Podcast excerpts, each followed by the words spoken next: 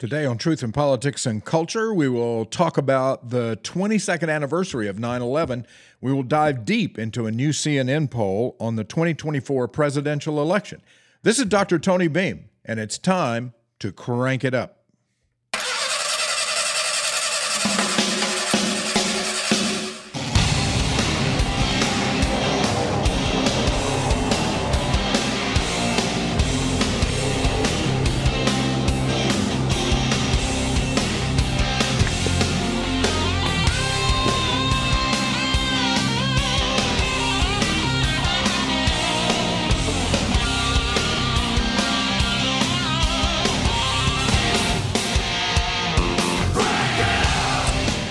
Good morning, everybody. If you're listening live, thank you very much. Appreciate you being over on Facebook since I've been kicked off of YouTube. Uh, working still on getting onto Rumble. Hopefully, that will be before next week, maybe by the end of this week. It just takes time to get those kind of things set up. Uh, you may be looking and noticing a very different environment for me today. That would be. Uh, please don't adjust your your screen or or panic. That would be because I'm in Nashville, Tennessee. I'm at the uh, at a hotel here, uh, very close to the South Carolina Baptist Convention uh, Executive Office Suites, the building um, that uh, they occupy, and I'm here for the Ethics and Religious Liberty Commission. Um, trustee meeting, which will take place over the next couple of days. So we'll be doing the show here. Um, and and ha- hang on just a second. Had to adjust the microphone. I have to turn it down, or it makes a big noise. Uh, we'll be doing the show here for um, tomorrow and Wednesday. I'll be traveling back home. Get home sometime Wednesday evening. And um, if there are any significant developments at the ERLC meeting, I'll pass those along to you.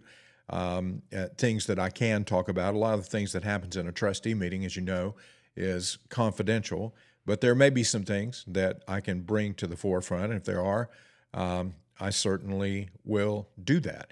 All right, I've got my Cowboys hat on today. The Cowboys started out last night against their division rival, the New York Giants, and it was a thrashing. It was just a good old fashioned country whooping that the boys uh, were able to, to put on the Giants last night 40 to nothing. It was a defensive clinic. I mean, if you if you watch that game, you you've you know Daniel Jones was running for his life uh, the entire night. He could get nothing going. Now it was pouring down rain, so if, if your passing game was going to be evaluated, um, that was not going to be the time to do it. Sometimes it was raining so hard that you, you know when they pulled the camera back from the field, it was kind of hard to see the field. So it was about the worst conditions you could imagine for playing a football game if you're a quarterback. It's hard to hold the ball. It's just, um, I, I, mean, it's slick. If you, it's hard to get footing. But um, you know, even so, the Cowboys put on a defensive clinic. Their offense, a lot of their offense was their defense. I mean, they caused fumbles, they had interceptions, had one pick six. Um, they had uh, what I mean. Dak Prescott last night was okay. Um, and it's not time to judge him based on what happened last night. And, and you can't even make, I, I heard the, the uh, sports commentators, I was kind of surprised that they didn't take the weather into consideration because they were talking about the fact that, well, it looks like Dak Prescott's going to be throwing, throwing shorter passes this time. He's not going to throw down the field. Well, you're not going to throw down the field. When it's raining so hard, you can hardly see down the field. Um, and, and so it doesn't make a lot of sense to evaluate what they're going to let Pre- uh, Dak Prescott do or not do in this new offensive scheme um, with, the, of course, the, the, coach calling the plays. But um, it, it, was enough offense to score 40 points. Um, well, offense and defense combined. Uh, but the real story, again, last night was the defense. The, uh, the Giants could do nothing. And uh, if Dallas's defense plays lights out like that uh, all season, their defense could really take them to a title game. I, I you know, you you've got to score points, uh, but if your defense is going to have that many takeaways, and um, if you're if they can get Dak Prescott's interception rate down, if he can feel more comfortable back there, Tony Pollard looked great running the ball. I mean, I think it was the right time to move on from Ezekiel Elliott and give Tony Pollard the opportunity that he's earned.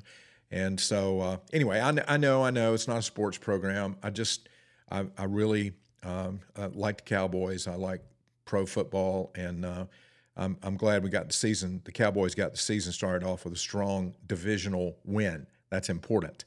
Okay, uh, Braves won over the Pirates yesterday. I think the final score is five to three. Um, and so uh, Braves keep on their winning ways. Uh, they're not dominating the way that they have for part of the season, but they're winning en- enough games to stay way in front in their division. They're they're going to win their division, of course, and um, it's we're going to see how far, how deep of a run they can make um, in October. Uh, a lot of people believe they're the odds-on favorite to win the World Series. I, I never say that because I've been a Braves fan long enough to know that um, they they can blow it, and no matter how good the team is. Um, and and I've been a baseball fan long enough to know that it's really, I, I mean, it, it's about who gets hot at what time. I mean, you it, the bats for the Braves could suddenly go cold during the playoffs.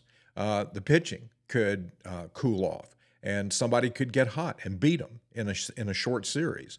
So I keep all that in mind while I'm very, uh, but on the other hand, I'm, I'm kind of optimistic. Um, I want to start out today talking about the serious stuff by talking about 9 11. Of course, we are um, at the 22 year point beyond uh, one of the worst attacks in U.S. history on American soil.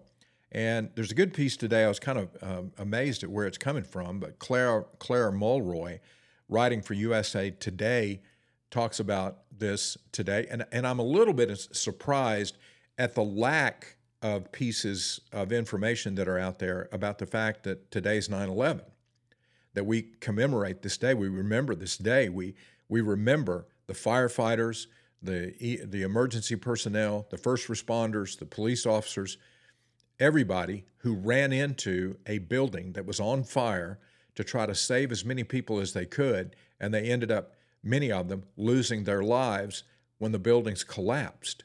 And I, you know, no greater love than it has any man than this that he would lay down his life for his friend. I, I, people who are trained to do this kind of thing, we expect them to do it because that's their job. But we sometimes forget that their job is to run toward danger while we're getting out of Dodge. I mean, while normal people are trying to find shelter, get out of the way, get out of the burning building, get you know, get uh, wherever we can find a safe harbor. These are people that even though they've been trained to do this, they have to make the conscious decision to do it in the moment when they know that their lives are in danger. And it it it it just amazes me the courage of these people that they don't hesitate. There's not a debate, okay, are we going to do this or not? No, we're here to do this. And so I want to remember them today. Um, I know a lot of communities are having 9 11 observance memorial services today. For example, my hometown, uh, Forest City, North Carolina. I was actually born in Ellenboro, North Carolina, but the closest town where when we went to town, we either went to Shelby or we went to Forest City. That's where I went to high school. And so they're having a 9/11 service this morning. It's going to get started, I think, at eight as early as 8:30 this morning. And um, you know, a, a, good friend of mine, lifelong friend, somebody that is like a brother to me, uh, Tony Robbins, who served and his his country well. He served as a U.S. Marshal. He served the United States Secret Service, and he retired from ATF after 22 years, I think it was. Um, so, uh, just a someone who has been in law enforcement uh, his entire life, served with dis- with distinction. Uh, he ran the uh, FLETC, the uh, Federal Law Enforcement Center Training Center down in Brunswick, Georgia, for five years. He was the uh, special agent in charge in Charlotte, North Carolina. I mean, was, did a tour in I think Baltimore. Um, in New, he was in New Jersey, he was in Washington, he was in Virginia. He's been all over the place with his family, and um, has has served incredibly. Um, and he is going to be part of that memorial service today in Forest City. Uh, they're going to go for several hours with music and speeches. And Tony's going to give one of the speeches today, and I'm just really, I'm really proud of, of him for that. He's got a wonderful family. His his daughter is a nurse at Spartanburg Regional. Um, his son Max is getting ready. Well, let's see, what's today? I think it's this week. It might have been this past Friday. Anyway, he was leaving to go to flight school. I mean, he's going to um, be. He's a second lieutenant in the Air Force. Um, I, I, was able to be at his commissioning service where he received his first salute. And I mean, you know, here's here's a guy who served. You can imagine um, somebody who is a dad who creates an environment in their own home of service. And what happens? His his kids end up serving. His son in the military, his daughter as a nurse at um, at a hospital there in South Carolina. So, anyway, really really proud of Tony. Uh, thankful to call him my friend, and I wish I could be there. I do. I, had to be in Nashville this week for the trustee meeting, but I would love to be there in Forest City to hear him make his deliver his speech in honor and in tribute of law enforcement who died on 9/11. Going back to Clare Mulroy's piece in USA Today, the September 11th marks, this September 11th rather, marks 22 years since the terrorist attack on the World Trade Center and Pentagon, an event that 60 to uh, uh, 38% of those survived in a USA Today Suffolk University poll said changed American lives forever. Um, so, uh, 60 to 38%, I'm not sure that makes a, a whole lot of sense in that, that sentence. I, am I'm, I'm sure 60 to 38 it is is the way it should be worded. That 60 percent of the people said it changed their lives or changed America's lives, uh, the lives of Americans, how we live our life. 38 percent said no. But on the morning of September 11th, United Airlines Flight 175 and American Airlines Flight 11 departed from Boston en route to California before hijackers crashed them into the north and south towers of the World Trade Center in New York City. American Airlines Flight 77 hit the Pentagon, while passengers attempted to overtake United Airlines Flight 93 from hijackers before it crash landed in Pennsylvania. The 9 11 attacks left 2,977 dead across New York and Washington, D.C., and Pennsylvania. That's according to the 9 11 Memorial and Museum that total includes the 2,753 who died after the plane struck the Twin Towers, 184 people at the Pentagon, and 40 people who died when Flight 93 crash landed in Pennsylvania. And of course, all of us remember Let's Roll, um, passengers who decided that they weren't going to go down without a fight, which is the American spirit, is it not? I mean, uh, we, we still had that back on September 11, 2001. This idea that Americans, they don't give up, they don't give out, they don't back up, they don't back down. And when people actually had an opportunity, understood with some time what was going on, and had an opportunity, they didn't just sit, sit down buckled in their seats to wait for the inevitable. Um, they tried to break in to the cockpit and take control of the airplane. And um, this is, I, I mean, I've just I can't imagine being in that position. People on their cell phones saying goodbye to their loved ones. I mean, um, it was a, it was a horrible day, um, and and I'm, you know, it, it bothers me that we don't have enough reflection about that day. I think in our public discourse, even as we get further and further away, you know, we we we have had so many events that have been altering events. Think about the, the fall of the Berlin Wall. Think about, of course, the attack on Pearl Harbor. I mean, all of those events were life shaping events that um, were so incredibly etched on our minds.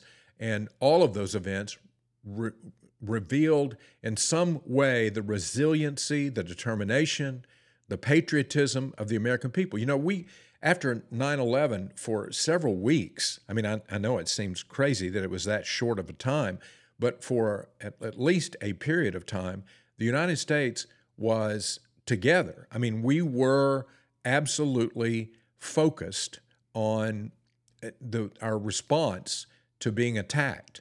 And we were we reached across po- the political divide. And I just don't know that we would do that today. I mean, I can imagine if we were attacked by terrorists uh, or another country in the manner that we were attacked on 9 11. I, I regret to say this, but I'm afraid that the first response would be from one political party to the other, finding the angle to try to use what just happened to hurt the other political party rather than thinking about all of us as being Americans and experiencing something together. Um, and this is this is not a good thing. I mean, it's not a good testimony to where we have come in our political environment. Um, this the this story from USA Today has a breakdown of some of those who died. The, the youngest flight passenger who died was Christine Hanson, a two year old, on her way to Disneyland on United Flight Airlines Flight 175. The oldest was Robert Norton, 82, who was on an American airline on American Airlines Flight 11. And of course, all of the 19 hijackers, the militant Islamist extremists, which is what they were. And kudos to USA Today for using that terminology because so many times today, if you say that they were militant Islamic extremist, part of Al Qaeda, um, you you can't say that. I mean, you can't. That is uh, Islamophobia. Um, it's nothing of the kind. I mean, it, it's simply an accurate description of those who took those actions that day on 9 11. And we're, we're not going to get into all the history and the background today because it would take up the whole program. But I just want to I just want to add my word of thanks and admiration to those who gave their lives that day to the families. I, w- I want to say to the families that had first responders die or family members that died, people on any of the flights. Uh, first of all, the, the ones who died many of them were victims. Um, we, we sometimes mistakenly refer to them as heroes. Um, they were victims of a terrorist attack, attack, many of them. The firefighters, the first responders, they're the heroes. They're the ones who made the decision themselves to put their lives in danger. Um, and I would put those who were on the flight that crashed in Pennsylvania, Flight 93, um, I would put them in the category of heroes because they fought back. They tried to take back control of the plane. Now, they obviously knew that the plane was headed toward maybe the uh, the White House or the Capitol, U.S. Capitol. There's been debate about exactly where that plane was headed or what destruction it was assigned to bring. But the bottom line is because of their courage and the fact that they were willing to fight back, that plane ended up in Pennsylvania where other innocent people were spared from from the ultimate fate. And so, you know, we honor the heroes, we mourn for them, and we mourn for the victims, and we think about their families. And as Americans, we need to remember this event because it we, we can't allow apathy or the division that we have now politically and the tribalism that we're so guilty of in this country, going after each other because they're, we, we don't agree with each other. We need to remember that we're Americans and that as Americans, because of the things that we believe uh, freedom, religious liberty, um, economic prosperity and security, capitalism so many of the things that we believe are under attack today, even within our own country, but certainly from countries around the world. And we need to remain united um, around our principles and this idea of self governance, of the, uh, the people actually having say about what the government is and who runs the government. We, it, we are a we the people constitutional republic. And that's a very rare thing. Um, in human history, it's a rare thing, but and certainly it is in the world today. So we should be be proud of who we are as Americans. I mean, we've got a lot of problems. Some people say, you know, particularly I hear sometimes people with a Christian worldview, they'll say, "How can you say that we should be proud to be Americans when Americans are embracing a morality and a value system that is so far removed from biblical Christianity?" Well, that's true, but we're still the best hope as a country. And and by the way, our, our real hope in the world is a relationship with Jesus Christ. We can't ever forget that because political leaders come and go, national leaders come and go. But God is eternal in his plan of salvation and how the world is supposed to work. He is revealed in his word, and it is and, and he's revealed it in the flesh in Jesus Christ. So that's where our hope should lie. But politically speaking, from a, a country standpoint, the United States is still the beacon of freedom and liberty to a lot of people in the world. That's why so many people want to come here. It's why we have to have a reasonable immigration par, uh, uh, uh, program because we can't let everybody come here. It's better that the rest of the world gets its act together. But right now, the United States is, is still the best example of a constitutional republic, one of the few examples. So, anyway, um, I just, we remember, we pray for those families, and we think about their sacrifice and what it means for us, those us who are the living. What does it mean for us? How should it inspire us? How should it make a difference in our lives going forward the fact that so many people were willing to give their lives. I mean, we we should live in that inspiration and take up their passion for serving others. All right, I want to talk about some election stuff here uh, today, and um, it, there was a poll that came out. You know, we talked about the Wall Street Journal poll, I think last week. Hang on just a second. I've let my coffee get cold, but I've still got to have the caffeine. Um, we talked about um, the Wall Street Journal poll last last week that was not very good for President Biden. CNN came out with a poll this over this weekend, um, going into the weekend, that was terrible for Biden. In fact, it's caused panic among Democrats. I mean, they're they're really it's it's ramping up this call for someone other than Biden to be the Democrat nominee, and I'm I'm sticking with my prediction. I, I don't think come January, and I, am going to extend this out, and I'm going to say by the end of January, I don't think that Joe Biden is going to be the Democrat candidate. I think that um, he he was giving a, a speech last night. He's at the G20 summit, and he actually told the reporters in, in the middle of taking questions that he needed to go to bed. I mean, uh, here, here's a guy who, a, a, significant portion of his own party, is concerned about his mental acuity and his physical stamina.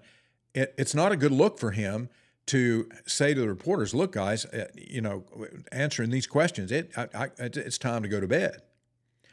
But that's a big concern that was expressed in this CNN poll among Democrats. Now, it's among likely voters. I, I need to be, you know, this this poll at this point I, I apologize, not likely voters, registered voters. This is the CNN poll is a registered voter poll.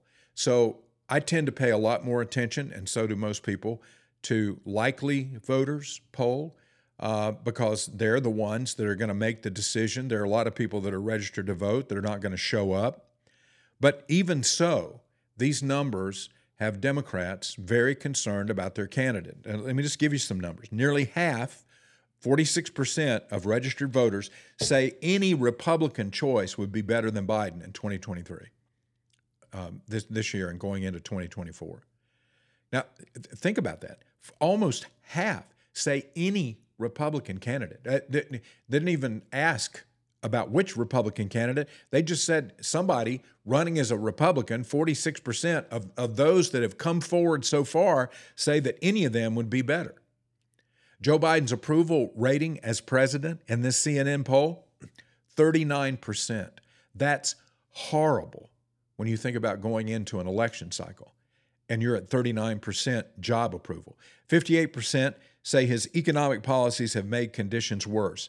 And you know what? No amount of Bidenomics, no amount of President Biden trotting out with all of this information about how wonderful the Inflation Reduction Act is, they finally admitted that the Inflation Reduction Act was a lie, that it was that it was not about reducing inflation. It was about climate change and all the money that went to into climate change coming out of that that package. And now they're beginning to tout that, even though touting it is to admit that the American to the American people that while they pretended to be concerned about inflation, if you remember when that bill was passed, inflation was at record numbers. And so they pretended to be concerned about that while their real concern was climate change in the middle of personal economic pain of individual Americans. And I, I just don't think that sits very well with a majority of the American public.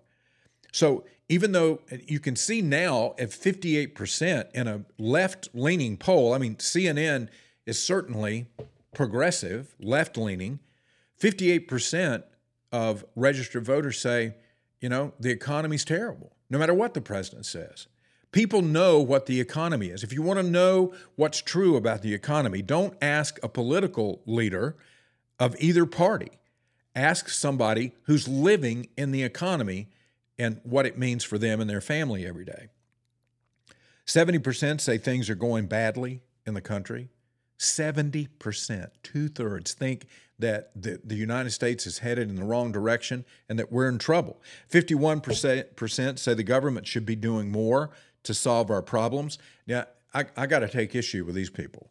Um, the government should be solving our problems, whereas that's a number that would reflect poorly on an administration. The last thing that I want is the government trying to solve our problems.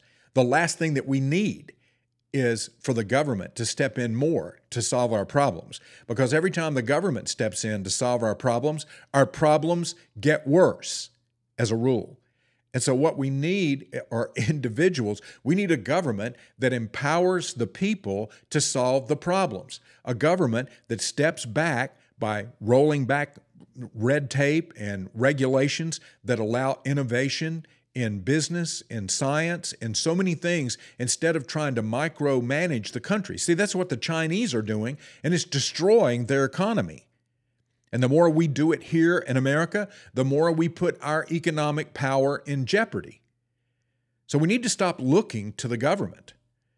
I, I, I, wish this number was actually smaller simply because more people understood that the government is not the one, it, it's not the entity, it's, it's not the people that run the government that are going to solve the problems for you and me. 58% of registered voters have an unfavorable view of Biden. 58. This is, he's underwater everywhere, just about. I mean, when you when you talk about an approval rating of 39%, but then 58% is as negative. I mean, the approval is a positive number, even though it's way under a majority of the people. And and yet when you start talking about his unfavorables, he's way ahead uh, in as far as the number of people that don't like what he's doing for the country. 58%. 45% say Biden cares for people like them. Less than 50 when you're the president of the United States, and you're being you've been packaged as good old Joe, good old Uncle Joe who cares about you, who is concerned about you, who has all these stories that are not true that he tells in order to generate empathy um, for him and with him and with other people, and that's kind of your modus operandi. And you get a you you cut a poll that says less than fifty percent of the people, only forty five percent believe Biden when he says that he cares about you. That's in the past, that's been one of his strongest numbers. But the more and more time goes by, the more and more we see him as president, people see that that's just not the case. 33% describe Biden as someone they would be proud of as president. Only 33% are proud. They say that Bi- they would be proud for Biden to be president, that he proud that he is, and that he would be if he was reelected. That's two thirds of registered voters who say they they don't feel proud that, that Biden would be president. 28% say President Biden inspires confidence, only 28%. You know, it, in a normal, everyday world, he would be toast when it comes to the election in 2024. But I'm going to tell you why I think this election is going to be competitive. That's it, it, not not right now, but when we get through these numbers, I want to throw out some other numbers uh, that suggest that it's going to be a competitive race, even though Biden is so far underwater. 26% ha- say he has the stamina and sharpness required to be president. That means that 74% believe that he doesn't have that stamina or mental sharpness, when only 20%, 26% say, yeah. We're, think about what we're talking about here now. We're talking about a standard for president. We're talking about something that should be a gimme that the person who has the reins of power, the most powerful person in the world, arguably, and and yet only 26% say that he has the physical stamina or the mental acuity to be president, to carry out his responsibilities. And and what what do the Democrats think that that people are going to that they're going to suddenly agree that Biden has got all this physical stamina and mental sharpness as time goes on? No, that number's going to shrink. I mean, it's it's not going to grow because the president is out there. The more he's out there, the less confidence people have in his ability because they see what's happening to him physically and mentally. 73% of Americans are concerned that Biden's age might affect his current level of physical or mental competence. In other words, there's the people that I was talking about just a minute ago, the 73% that are looking at this and say, you know, it's not going to get better, it's going to get worse. 76% are concerned that if elected, he won't be able to serve out his term. Yeah, if he gets elected president, it, it, they, they think whoever the vice president is, and in this case, it would be horrible Kamala Harris. I mean, I, eh, I'm trying to stay away from a lot of these descriptive words and phrases, but I, I, I don't know what else to say. I mean, every time she speaks, it, it's she sounds like a soundbite machine that's malfunctioning, and I, you know, it's all it's like a word salad so many times uh, where you've got the president of the United States who seems to be incoherent because he's having some serious mental issues. You have the vice president of the United States who doesn't seem to be having any physical mental issues, but when she speaks, it's difficult to understand what she's trying to communicate for most Americans. I mean, they have a problem. She's very, very unpopular, one of the most unpopular vice presidents we've ever had. And so people are saying, hey, 76% are thinking this guy gets elected president. Kamala Harris is going to be president in short order because we don't believe he can serve out his term. 68% um, say they're worried about his ability to understand the next generation's concerns. Well, I'm worried about his ability to, to understand anything at this point, let alone the next generation. 67% of Democrat or Democrat leaning voters say it is very or extremely likely that Biden will be the nominee, but the same percent, 67%, say the party should nominate someone other than Joe Biden. Now, I don't think that's going to happen unless Joe Biden uh, flounders. And, and what I mean by that, something significant happens that demonstrates beyond any of a shadow, any of a, a shadow of a doubt that he is not capable. And I, I still think that's going to happen by January, that the Democrats are going to be forced to go with somebody else. And, and these people, 67%, they don't know who the somebody else is. They don't, there, there's all this talk about Michelle Obama, but there's no indication Michelle Obama is going to run. And I know that there's talk about that, that Barack is pulling the strings now and in the White House, and that Michelle's going to come riding to the rescue, and that Barack's going to pull her strings when she gets elected president. I get all that, I, and I understand some of that may be true. That some of that's going on. I, I, I guarantee you, President Barack Obama is pulling some of the strings at the White House because of the number of people that worked in the Obama administration that are working in the Biden administration. There's no way, and, and knowing uh, Biden's mental state at the moment, there's no way to plausibly believe that that's not happening. 70% of Democrats say they have some concern over his age, 5%, only 5% say, nope, we don't have any concerns. Those numbers are terrible for President Biden. In the CNN poll, when you start to match the candidates together, Trump is in a dead heat with Biden. And, and this is what all the polls are showing right now. I mean, when you hear Pre- President uh, former President Trump say that he's got this commanding lead over Biden. There may be some outlier polls that show that, but when you look at the real clear politics average of polling, you put all those polls together and you average them out, you've got Trump at 47%, Biden at 46%. Now, that's still really bad news for Biden because he's the incumbent and he should be way out ahead at this point. I mean, he should be at least eight, nine, maybe even double digit points ahead of a challenger by virtue of the fact that he's the incumbent. But he's such a weak candidate that he's running in a dead heat with, with, President, with former President Trump. In the same poll, though, when you look deeper into Biden's support, you see voters of color, minority voters, support Biden at 58%. Now, I don't know if you believe that Biden's only going to get 58% of the minority vote, but if you do, I believe you're mistaken. I think that number is incredibly soft at the moment. I think these people are waiting. I mean, it, it looks like there's no one that has any ability whatsoever to catch up with and pass Donald Trump, that Trump's going to be the candidate. But I think a lot of these minority voters are waiting to see what's going to happen before they commit. And I'm, I'm telling you, I believe they'll come home to the Democrat Party because that's what, ha- what has happened generationally speaking if you look back at the last election cycle in 2020, Biden won 92% of the black vote. He won 59% of the Hispanic vote, which was a low number for Democrats. I mean, uh, Trump cut into the Hispanic vote, and Republicans have been doing, doing a good job at pulling Hispanic voters away from the Democrat Party. But it's still majority favors the, the Hispanic voters, a majority are still loyal to the Democrat Party.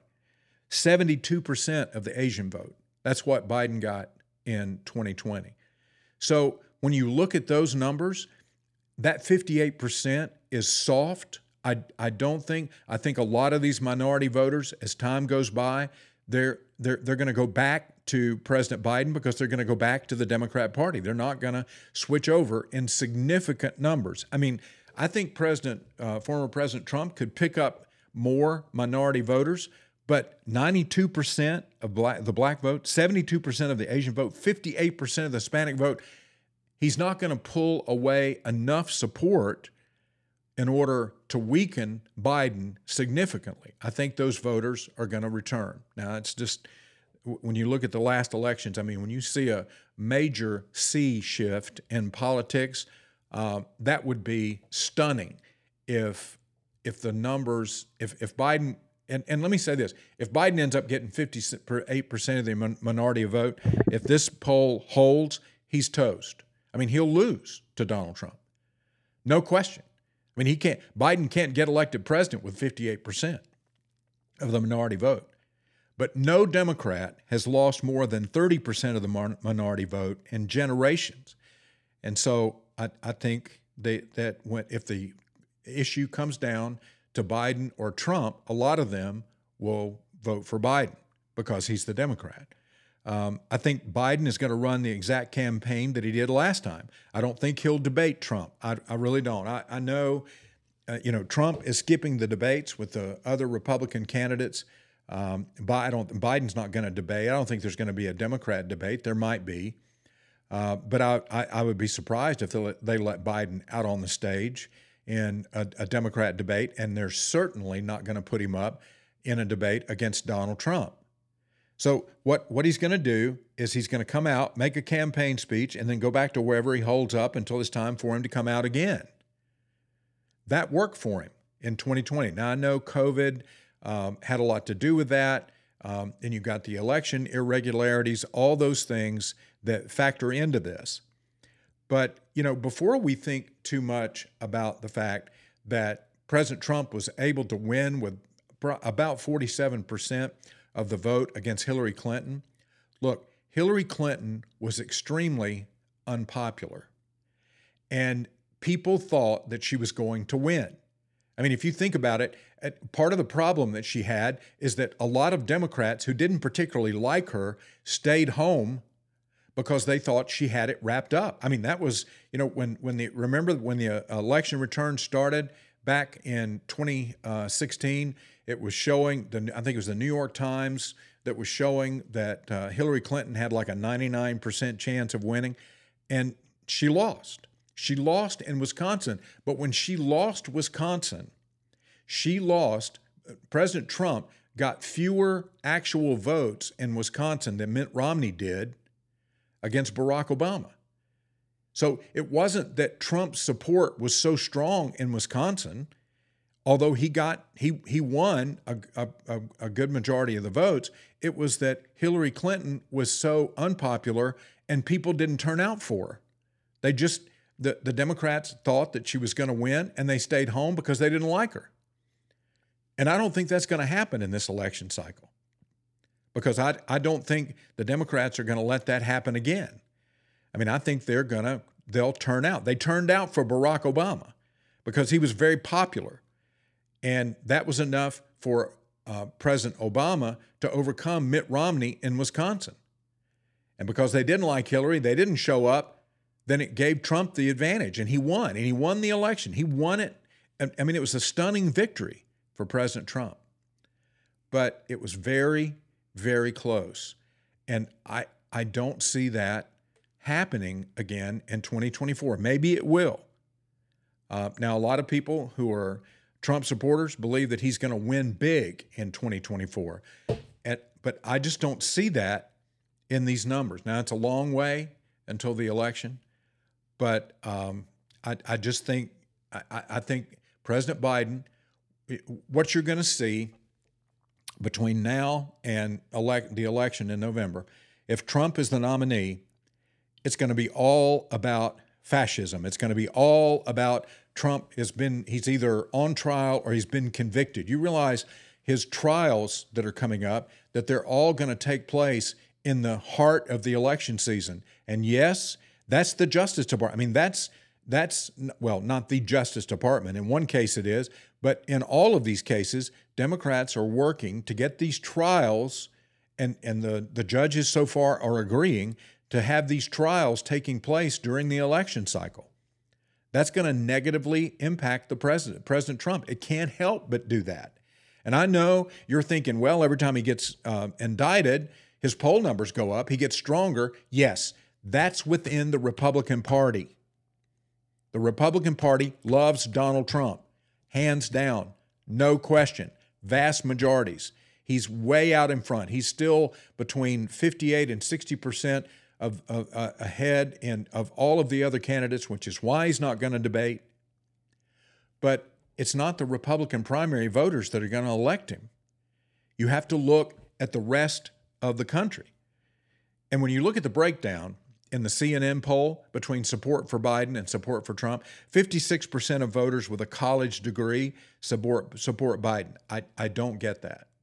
I really don't understand, uh, except that most of our colleges, not North Greenville University, North Greenville University, where I work, is the place where Christ makes the difference and where we are equipping transformational leaders for the church and society. So we're turning out conservative believers who can make our country stronger because of the foundation, not only academically, but spiritually, and, and that, that, we're, that we're offering. I mean, we're making good leaders, not just people who have a degree. But when you look at college voters, college educated voters now, the vast majority of colleges and universities in the country have been taken over completely by progressives. So that's not a surprise. 53% of voters under 35 support President Biden. That's not a surprise. 50, 55% of those voters under 35 are all about the social agenda. They're, they support Biden because he supports abortion. He supports transgender surgery for minors. He supports, I mean, all these things that are the uh, moral questions that are being raised in the 2024 election. Biden's position appeals to those that are under 35. 53% of women support President Biden. Trump has majority support, 53% of men. Voters without a college degree, 53%. But here's where the problem is. And I, I, all I'm telling you is the, the, the Trump train is probably unstoppable. But when you look at the general election, and I wish more people would at least consider this because I, I, think the attitude among Republicans is if we just get Trump the nomination, he's a shoe in to beat Biden. He can beat Biden with a blindfold on. He, he's gonna he's gonna really beat this guy because the guy's not mentally there. He's not physically there. All the things that we talked about in the poll. But it and and, and these these things make Donald Trump look very electable. I, listen, I get that. I, I know there are people, uh, friends of mine, who are big Trump supporters, and they're saying, man, I look at these polls and, and I see Biden and Trump in a dead heat, and you know it's not going to end up in a dead heat. Um, it, it's going to, the voters are going to break one way or the other. Well, here's the problem independent vote voters right now support Biden over Trump 47 to 38 percent. Suburban women 51 to 44 percent prefer prefer Biden over Trump. Now, if those numbers hold with independents and all the Republicans vote for Trump and all the Democrats come back home to the Democrat Party, I, am I'm, I'm having trouble seeing a, tr- a victory for Trump. And I think we should be concerned about this. I don't, you know, the Democrat Party's in a panic. I don't think the Republican Party needs to be in a panic, but you're going to have over the next time period of the election, it's the news media is going to be all about trials. They're going to make it about the past. They're going to make it about January 6th. They're going to make it about Trump and, and extremism and, and on and on and on. And they're going to pound away at that. And that's going to be hard for the electorate to overcome, I think, when it's just 24 7 Trump is evil, Trump is bad. And, and especially with these trials taking place, and some of them are going to be televised. Um, it's going to be a spectacle. And I know, I hear you. I hear you. I hear the ones that are saying, oh, you don't get it. That's going to turn people in favor of Donald Trump. Yeah, it's going to turn Republican primary voters more in favor of Donald Trump. I agree. But I don't know what it's going to do for the rest of the electorate. And we can't win this election with Republican primary voters only. I think that's a reality that we need to face. Um, now, if you look at, at, at Trump, as we said, it's 47 46. DeSantis is running 47 to 47 with Biden. Uh, Biden is down two points to Mike Pence, 46 to 44. He's down two points to Tim Scott, 46 to 44. Uh, Biden is up one point over Vivek Ramaswamy, 46 to 45. He's down two. Uh, Biden is down two points to Chris Christie, 44 to 42. This is CNN poll. The only one that's that's winning significantly over Biden. It, this is interesting. Nikki Haley has a clear lead, 49 to 43 over Biden. And you better believe her campaign is going to be out there touting that. She's going to become the candidate that can beat Joe Biden. Now, I, part of the reason for this is I think that a lot of the other candidates are going after the Trump Republican based voters, and that Nikki Haley is beginning to draw some people, some of these people, the college educated, um, that or don't don't particularly like Donald Trump, more of them are beginning to gravitate toward Nikki Haley, and I think that's part of the reason that her numbers among registered voters is a little bit stronger than the other Republicans because people see these other Republicans as being Trump light, and they don't see Nikki Haley that way. Um, so I, I could be wrong about that, but that's just kind of the way I see it. Uh, right now, Republican voters say that they are extremely motivated to vote 71%. Democrats are at 61%. Now, I don't think that's going to hold. I think that's happening right now because Democrats are dispirited over their candidate. I think if you've got a straight up fight between Joe Biden and Donald Trump, those Democrats are going to crawl over broken glass. Now, I may be to vote. I, I, I just can't see I mean, I, I think uh, when we have, as I talked about earlier, this media onslaught that we're going to see through the election cycle, I think these Democrats are going to come back home and they're going to vote for Biden and that they're going to be motivated to vote.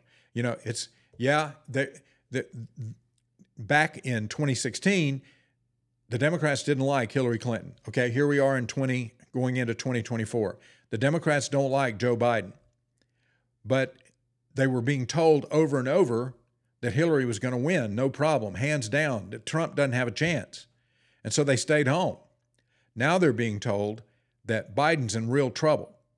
All these poll numbers. Why do you think CNN as a as a progressive outlet is putting this putting this information out there? This is motivating progressive voters to understand that if if they could lose, and to make them more determined to get out and vote.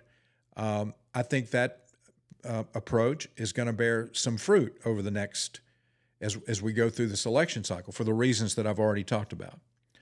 So I, I because I, I just believe that having Trump on the ballot, because it's been true ever since he won the presidency, and all of the in the midterm election, in the in in all elections that have taken place since Trump won the presidency, Democrat turnout has been heavy. It's been strong. And I believe it's because Trump is on the ballot. And when he's on the ballot again, uh, even though he, he wasn't on the ballot in 20 in, in the midterms in 2022, he put himself on the ballot because he made it about him. He he went out and endorsed all these candidates. And the and you need to keep in mind that the high profile candidates who you know, it, it, that the endorsement might have made a difference. I mean, it, Trump endorsed a lot of candidates that would have won without his endorsement. But the ones he endorsed that really needed a boost from his endorsement, most of them lost. J.D. Vance, the exception in Ohio. And a lot of people think J.D. Vance is in the category if he would have won anyway. But that's that's something that we, you know, we can ignore it if we want to ignore it. Republicans lost two runoff uh, uh, races in in Georgia, Senate seats, lost them. I mean, if we'd have won those two Senate seats, can you imagine the the difference that the last uh, three and a half years would have made? What what would have had Biden? Would have had the would have had the Senate and and the House in Republican hands? I mean, it would have been a complete stalemate uh, in terms of stopping a lot of the bad policies that the Biden administration has tried to put out there. But we lost the Senate. And I, you know, call me crazy, be mad at me, whatever, but I will forever believe that it had a lot to do with Donald Trump's behavior. I mean, he basically, even though he showed up in Georgia and he told the people they had to get out and vote, it was after saying over and over again that the election's rigged and it doesn't matter. And I, I, I think a lot of people stayed home in Georgia that if they had voted, Republicans would have kept the Senate. All right. Um, anyway, just some information about the election day, a few of my thoughts, and I hope I'm wrong about a lot of it. Um, I want to wrap up today uh, with just a, a point of personal privilege. Um, you know, I talked about um, the loss of Jimmy Buffett and how Jimmy Buffett's music was a lot of what I was listening to when I was in college. But I wasn't a believer when I was in college. I, I wasn't following Jesus. I got saved in 1984. I graduated from college in 1980. And I was I really liked, you know, rock and roll music. I mean, I and and when I got saved, I looked around trying to find music that would encourage me and enhance my walk with the Lord, but was in the style of music that I really enjoyed. And I found this guy, Mylon LeFevre, and the group Broken Heart. And I wore out, I mean, I, I started out, quite frankly, with cassettes, and then it was CDs. And, you know, and, and of course, now I've got all of Mylon's music in my electronic library. Um, and thankfully, Mylon is on Spotify, if and probably Apple Music. If if you want to find out, uh, he's got an amazing voice. It's very unique. Um, if you go to Spotify, if you go to um, Apple Music and look it up, Mylon LeFevre and Broken Heart, I, I really think that you would enjoy his music. Um, the Warrior is one of my favorites by Mylon. It's an invitation type song. And one of the lines is, Come on home to the Father, come on home to the Son, come on home, the battle's over, Christ has won.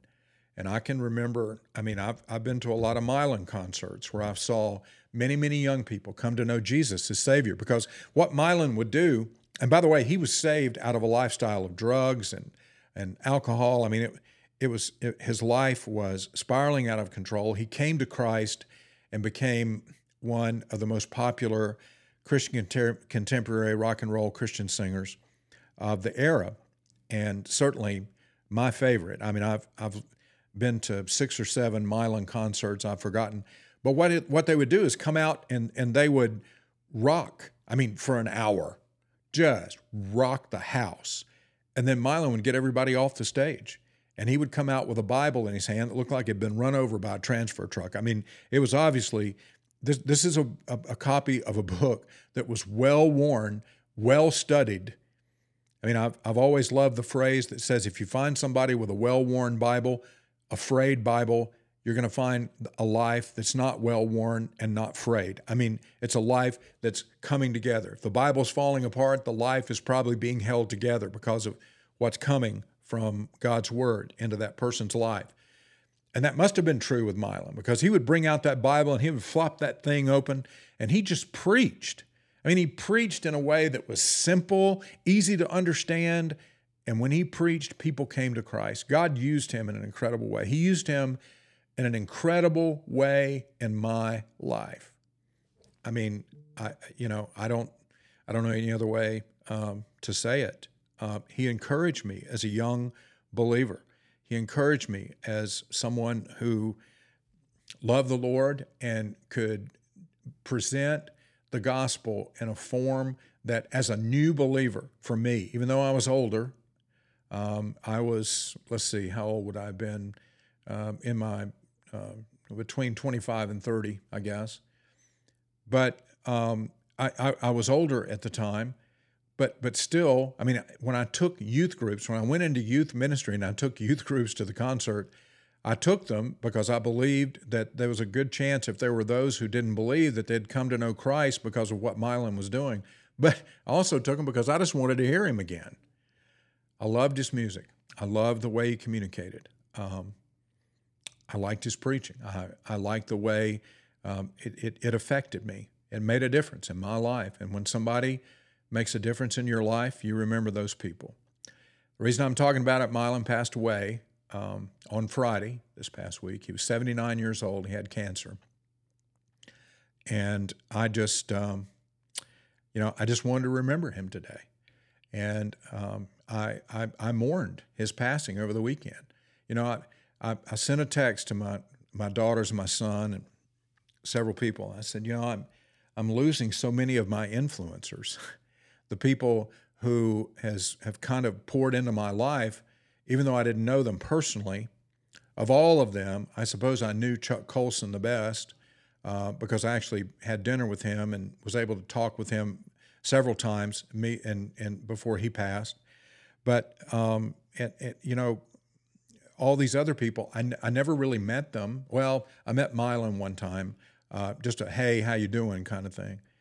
But the influence that they had was their ability to speak the gospel truth plainly uh, and powerfully at the same time, um, and to move me with their creativity and the way that they communicated. So, and, the content, I mean, the things that they said carried such weight because they were leaning on biblical truth. They were inspired by the Holy Spirit.